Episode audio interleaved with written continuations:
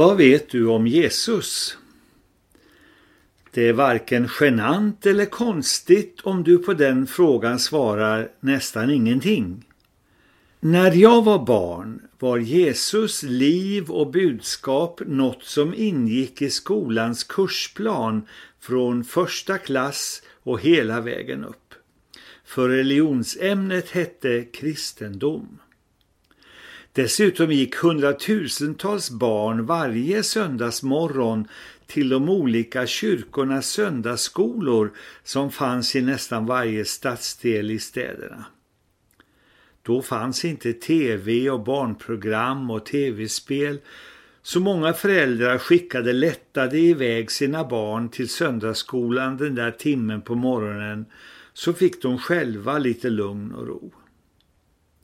Jesus är barnet som föddes i ett stall i Betlehem, det vet många. Det är vad julen handlar om. Jesus är den snälle läraren och läkaren som gick omkring i Israel och sa kloka saker och botade de sjuka med Guds kraft. Det fick man höra om i skolans kristendomsundervisning och i söndagsskolan. Jesus är Guds son, frälsaren och Herren. Det får vi höra om i kyrkornas gudstjänster och förkunnelse i vårt land och ut över världen. Nu tänkte jag sätta in Jesus i sammanhanget med de tidigare avsnitten i min podd om universums underbara konstruktion och meningen med livet. Jag hoppas du har lyssnat på de avsnitten och jag numrerade poddavsnitten för den skull så lyssnaren ska börja med det lilla korta intro och sen fortsätta längs numreringen. I mitt universum med Gud som den store konstruktören och skaparen är jorden och människan centrum för intresset. Gud skapade jorden för människan som ett fantastiskt hem och han skapade människan till en avbild av sig själv för att hon skulle råda över och förvalta och utveckla jorden och människans tillvaro.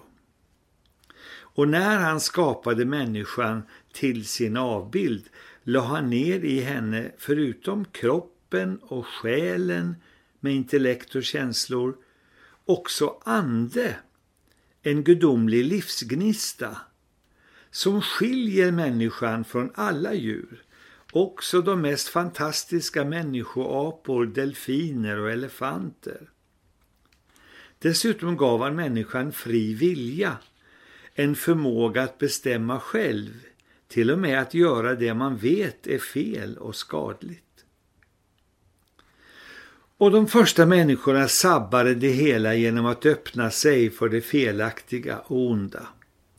Och så blev hela skapelsen skadad och liksom trasig och människan som var skapad att gå tillsammans med Gud i innerlig gemenskap blev skadad och nedsmutsad och ur stånd att känna Guds direkta närhet och gemenskap. Och jorden blev skadad av själviskhet, våld, utsugning, krig, katastrofer och miljöförstöring. Och detta är vi väldigt medvetna om idag.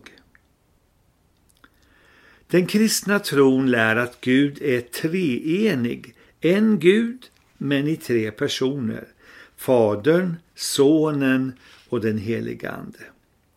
Denna treenige Gud har alltid funnits och kommer alltid att finnas. Guds stora räddningsplan sattes i verket genom att sonen kom till jorden, avklädd det gudomliga och som ett litet värnlöst barn född av jungfru Maria. Och när Jesus växte upp blev han den enda människan som aldrig öppnat sig för det onda. Han växte i medvetande om sin roll som läraren, läkaren och framförallt frälsaren som skulle rena och rädda människorna och i slutändan också den skadade skapelsen och hela universum. Han, den rene och fullkomlige, skulle istället för oss offra sig och återställa vår renhet och förmåga att komma rakt in i Guds famn och gemenskap som det var tänkt från början. Historierna och sagorna och världshistorien är fulla av hjältar som offrar sig för att rädda andra. Storyn om Jesus är den oöverträffade och sanna berättelsen om självuppoffring. Därför dog Jesus på korset. Därför uppstod han igen genom Guds kraft. Därför visade han sig för sina vänner efter uppståndelsen. Därför for han upp till himlen, till Guds härlighet, för att ta sin plats som kungarnas kung och herrarnas herre. Och därifrån kommer han en gång tillbaka till jorden, straffar och avskaffar ondskan och upprättar det fullkomliga och goda väldet och förenar sig med alla som har satt tro till honom och tagit emot honom som frälsare. Jesus är alltså inte bara en av religionsstiftarna, han är den enda frälsaren i mitt universum. Han är meningen med livet och centrum i mitt universum. Ett av Jesus mest kända uttalanden är Jag är vägen, sanningen och livet. Ingen kommer till Fadern utom genom mig. I nästa avsnitt kommer jag berätta lite om Bibeln. Vi hörs om du vill. Hälsningar från din morfar.